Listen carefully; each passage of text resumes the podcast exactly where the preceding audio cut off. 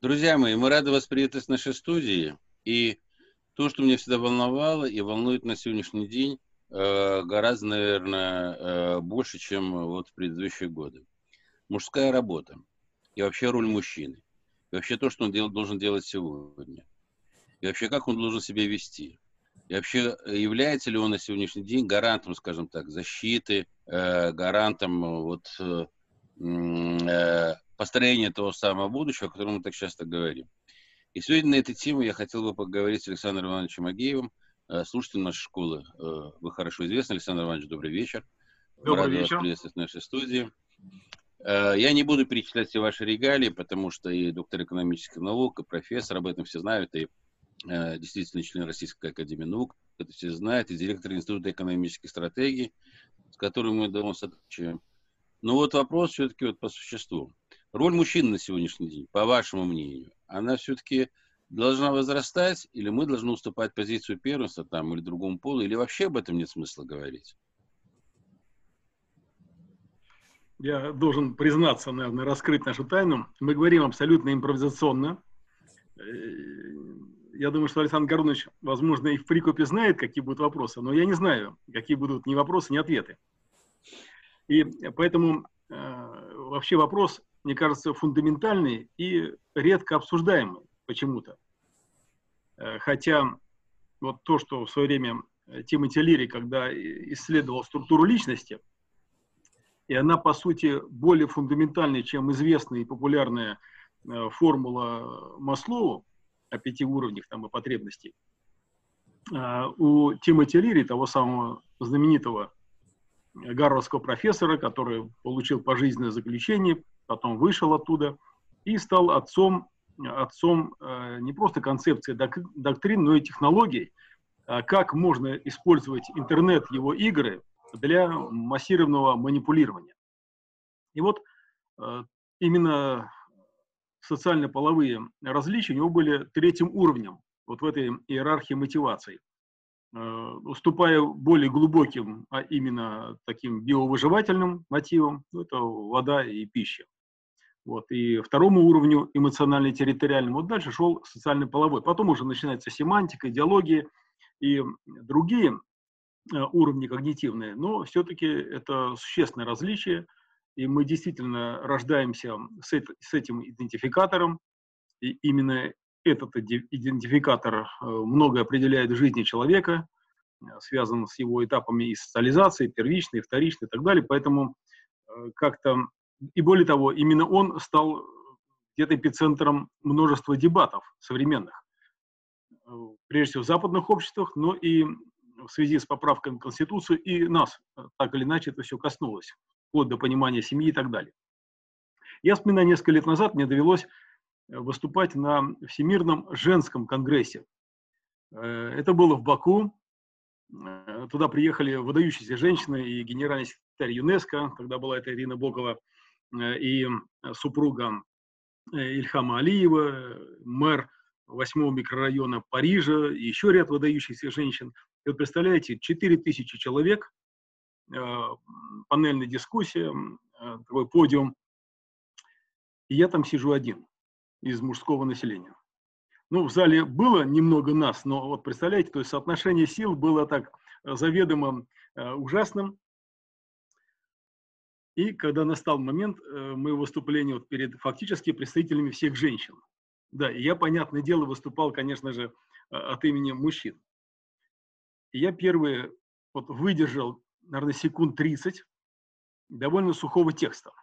То есть я сухо сказал, что не вызывает никакого сомнения по всем экспертным заключениям, что и через 15-20 лет Э, роль женщин э, в современном человечестве будет непрерывно расти, и доля от нынешних 20% парламентов достигнет 42% в парламентах спустя 10-15 лет, а роль в бизнесе, короче, такую сухомятку я, значит, произнес, вижу, зал начинает уже засыпать, отворачиваться, смотреть телефоны, я останавливаюсь, делаю паузу, театральную, понятное дело – я говорю, знаете, ведь иногда мы именно вот так в этих сухих цифрах говорим о роли женщины в современном мире. Это преступление. О женщинах нельзя так говорить. И дальше я читаю э, стих, стих, сейчас не буду, это был великолепный брюсовский стих, потом я туда еще какой-то свой вкрапил. И, конечно же, поскольку э, это было все-таки на Кавказе, я не мог не вспомнить Расула Гамзатова. И подводил э, мысль, чуть позже скажу о нем, и сказал, что на самом деле женщина основа основ. Значит, ты музыка, но звуком музыкальным, так сказать, э, свиток, невыразимый свиток. Э, в общем, все изменилось. Я, я скажу честно, я подошел заранее к переводчикам, потому что там был перевод на там, штук 6-7 языков. Я, в принципе, их как-то под, э, подтренировал, чтобы они знали эти стихи, потому что перевод стиха со слуха – сложная работа, и тогда бы весь этот коммуникационный эффект сбивался. Я вот эту работу предварительно провел. И дальше сказал – Э, сказал, что нет, нет сомнения, но самое главное, о чем прошу я, женщин, это не сделать того, что совершили мужчины с ними 300 лет назад. А 300 лет назад, когда началось такое массированное развитие капитализма и э, развитие вот этих вечно товарно-денежных отношений э, привело к превращению женщины в товар, прежде всего, Э, лишение ее участия в общественном производстве, потому что эпохи до капитализма феодальные, все-таки они культивировали материнство, культивировали очаг, и там были ну, большей частью патриархальные, в редких случаях матриархальные, но большей частью вполне сложившийся формат отношений, которые обосновывались и религиозными э, традициями или в ситуации э, цивилизации Индии, Китая, или южноамериканских э, своими подходами, но какой-то был, знаете, порядок более гармонизированный. С наступлением промышленной революции и капитализма все это меняется и так далее, и становится совершенно такая оголтелая, неприкрытая, беспощадная форма вообще эксплуатации женщин. Мысль точная, хотя и не в полной мере, потому что, наверное, самым первым э, товаром, с одной стороны, а с другой самым Э, первым в истории человечества э, таким стимулом и импульсом, который разламывал сложившиеся форматы, было, ну, наверное, мы найдем самые древние моменты, э, и борьба именно за женщин, и борьба женщин с мужчинами, это так отдельная яркая сторона человеческой истории. Но я к чему подводил?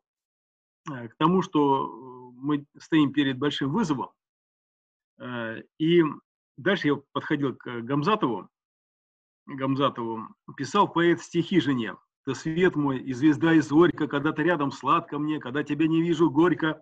И вот жена, звезда и свет, явилась, встала у порога. Опять ты здесь!» — скричал поэт. «Дай мне работать ради Бога!» Вот говорю, конечно же, такое тоже случается в этой нашей любви. Но говорю, все-таки я умоляю вас от имени всех мужчин. Когда придет возможно, через 10, 20, даже 20 лет, через одно поколение, то время, когда все-таки вы отомстите мужскому сословию, мстят-то не капитализму, а мстят мужчинам, э, то вспомните, и даже если, говорю, если просил бы я от имени мужчин, то была бы грош цена. Вас просит об этом, просила об этом, уважаемые дорогие женщины. Великая женщина, великий поэт, мыслитель. Э, могла ли Эм, э, лючие словно Дант, бича словно Дант творить, или Лаура жар любви восславить, я научила женщин говорить. Но, Боже, как их замолчать, заставить? Это говорила Анна Ахматова. И вот с этой мольбой Анны Ахматовой я обратился, и поэтому, конечно, конечно так вот, э, раскланившись и пропев все необходимые значит, эти все песни э, женщинам. Дальше я так выразил большое вот наше э, тревожное ощущение, что может произойти опять какая-то такая неприятность.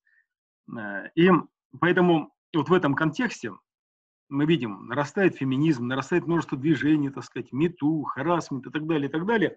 И в итоге мы, мне кажется, в самом деле стали забывать, по крайней мере, в массовом сознании, вообще, что такое мужчина. Потому что в некоторых, скажем, религиозных системах ведь сказано, женщине не дана благодать учить мужчину. И когда вот я с молодыми людьми так стал говорить, они сразу замахали руками, так нельзя сейчас, сейчас говорить. Сразу мы какую-то нарушаем такую тонкость. А если мы еще вспомним, да прилепится жена к мужу, представляете, как это может быть в современных условиях. Поэтому а, сводить роль э, мужчины э, к роли защитника нельзя. Эта роль столь же многообразна, сколь и женская роль. За одним известным исключением который и создает, наверное, такое биосоциальное, может быть, даже антропологическое превосходство женщины э, в отношении с мужчиной, что и компенсирует вот те культурные установления, которые э, делают ее более уязвимой фактически. Э, социально уязвимая, но антропологически, биологически, естественно, мужчина не может родить ребенка. И вот это нам, наверное, неведомо. Отсюда такое преклонение мужчины, множество культов, от рыцарского, в частности, да, до каких-то современных э, вариантов преклонения перед женщиной. И в самом деле э, современные нейрофизиологи, нейробиологи, нейропсихологи обнаружили, ну, это, наверное, естественно, сказать, э, условно говоря, два контура, два контура восприятия мира, которые есть у женщины, и этого контура нет у мужчины. Мы часто восхищаемся Цезарем, который мог делать три дела одновременно. Однако совсем недавно проверили, оказалось, что да, можно делать хоть 10 дел, но все равно делается одно доминантное.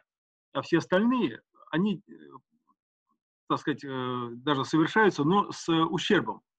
То есть потом, ну, это тесты понятные, можно человека научить, условно говоря, работать в двух, трех, даже четырех контурах, но все-таки они с ущербом. Потом хуже вспоминает человек, не то, не, то, не то внимание, и в рискованных экстремальных ситуациях это сказывается но женщины делают это э, параллельно. Я, честно говоря, должен тоже признаться, так на весь свет, э, долго не понимал, знаете, этого стиля женского разговора. Подружка говорит другой подружке о чем-то, и как только она устала, возникает пауза, просто вдохнуть немного. Другая начинает свой, рассказывать там сон, свой эпизод. Она устала, та включается и продолжает свою тему. И мне казалось, они друг друга не слышат. И только вот уже помудрев изрядно, так, килограммов на 100 лишних, я вдруг понял, что на самом деле вот, вот эту истину о том, что они работают в двух контурах, у нас нет этого второго контура. То есть нам важно, вот если идет разговор, то не надо отвлекаться, давай эту мысль закончим, потом к следующей перейдем. Это не вопрос как бы рациональности и, и там, левого или правого полушария, а это вопрос именно вот такого мироустройства. Я так понял, что я, наверное, был неправ, думаю, что вот они так друг друга не слушают, слышат, слышат. Фантастически. Поэтому не будем сейчас да, лишний фимиам курить э, женщинам, это, это очевидно э, в нашем традиционном, так сказать, понимании. Но мужчина не только защитник. Мужчина, конечно же, отец. И здесь нельзя, видимо, не иметь в виду фундаментальную какую-то мысль о том, что ну, то, что мы вовлечены в это общественное производство, это уже более 100 лет. А тут еще и за последние полвека и женщин вовлекли в производство. Они такие же трудяги. Только у них еще и быт на них находится, еще и воспитание преимущественно детей. И в итоге за мужчиной, как за отцом, остались хотя бы две минимальные, минимальные функции и миссии. Одна – это, конечно, базис, фундамент. Это как бы, ну, такой, грубо говоря, прокорм, прокорм, так сказать. То есть в любом случае это э, э, лежит на мужчине, хотя и женщины сейчас исполняют эту миссию часто больше, чем мужчины. И вторая миссия – это пример. Это не значит, что должны быть э, там все строители вашей династии, но все равно пример какой-то, он социальный, человеческий. Э, сыновья ведь наследуют чаще э, женщин, а дочки наследуют больше мужчин. А потом уже на уровне там дедов и бабушек, это там сложные такие все механики социальные, это все генетики. Поэтому вот как, как отец, это минимум. Поэтому достойно прожить эту жизнь для детей – это вторая важнейшая миссия. Э, третье существенное, э, ну вот первую часть защитник мы не будем говорить, хотя, наверное, вот все наши там вчера ВМФ на самом деле, потом 2 августа ВДВ, так сказать, и прочее, прочее. Э, так кто-то может подумать, вот надо же такие бойцы, а там выпьют так лишнего, шалят, так сказать, полиция чуть-чуть там все рядом находится. А с другой стороны, когда подумаешь, а на самом деле, ну, это тот момент, когда встретиться, вот этот, ощутить единство, единство это братство, да, братство, братство по оружию, братство по службе э, всех родов войск, у всех на самом деле есть свои праздники. Э, это, наверное, важно, и в этом смысле момент, это же печаль, потому что это подвиги. А кто собирается, тот, значит, сейчас уже это было в прошлом, да, в отставке, условно говоря. И поэтому это, видимо, неизбежно, какие-то расслабляющие моменты, вот такая попытка вспомнить эти былые подвиги и так далее. Поэтому и полиция, и общество смотрят с симпатией и любовью, вот в массе своей. Никто же не ругает, там сказать. Ну, как можно такое э, ругнуть? Вот э, 25-го было 40 лет э, со дня э, ухода Владимира Высоцкого, и прошел целый ряд документальных фильмов, и было одно интересное свидетельство. Э, вот э, те люди, которые стояли около театра на Таганке, они же были вокруг абсолютно. И, конечно, приехала, приехала милиция тогдашняя. И вот такая была атмосфера, что требовалось от, от милиции очень точная выверенность движений.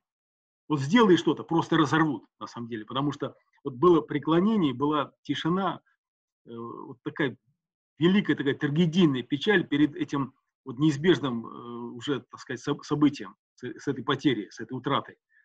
И вот это ощущение этой атмосферы вот, очень было важно уточнить. И то же самое э, бывает, может быть, к счастью, в, в менее драматических моментах, там, не, не жизнь, смерть всегда, это крайности, а вот что-то есть еще внутри жизни. Э, это то, что касается защитника, защитника. Дальше надо нам понимать, видимо, сюда поставить, защита от чего? Понятно, есть враг очевидный, есть враги неочевидные, враги новой холодной войны. Это же совершенно другие враги. Э, есть э, враги, знаете, повседневности всевозможные. Есть э, враги в виде зависимости. Зависимости есть как наркотико-химические всевозможные, фармацевтические, так и всевозможные социальные зависимости. Их очень много. Это не только зависимость от идолов каких-то, но в том числе, на самом деле, от э, коммерциализации, на самом деле. Это же тоже определенный идол, это тоже зависимость. Сколько людей на этом вообще потеряли человеческий облик. То есть люди идут туда и получают раны. То есть э, мужчины в этом смысле были на переднем крае экономического строительства, и они больше всего изранены, в том числе и, так сказать, духовно, так, повреждены. Потому что пули там летят, это не просто пули, это не просто лучи, это поле определенное, как э, радиационное поле.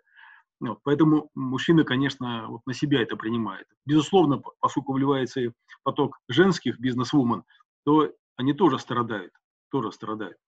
Вот. Это вот как бы две такие миссии. И, наверное, третья э, миссия, э, вот во второй миссии, когда я говорю об отце, конечно, это наша антропологическая миссия. В этом смысле, конечно, не зря говорят, что оставить там не просто дом, дерево, но самое главное оставить свой род, род, род оставить э, человеческий, э, чтобы он длился в веках вечности.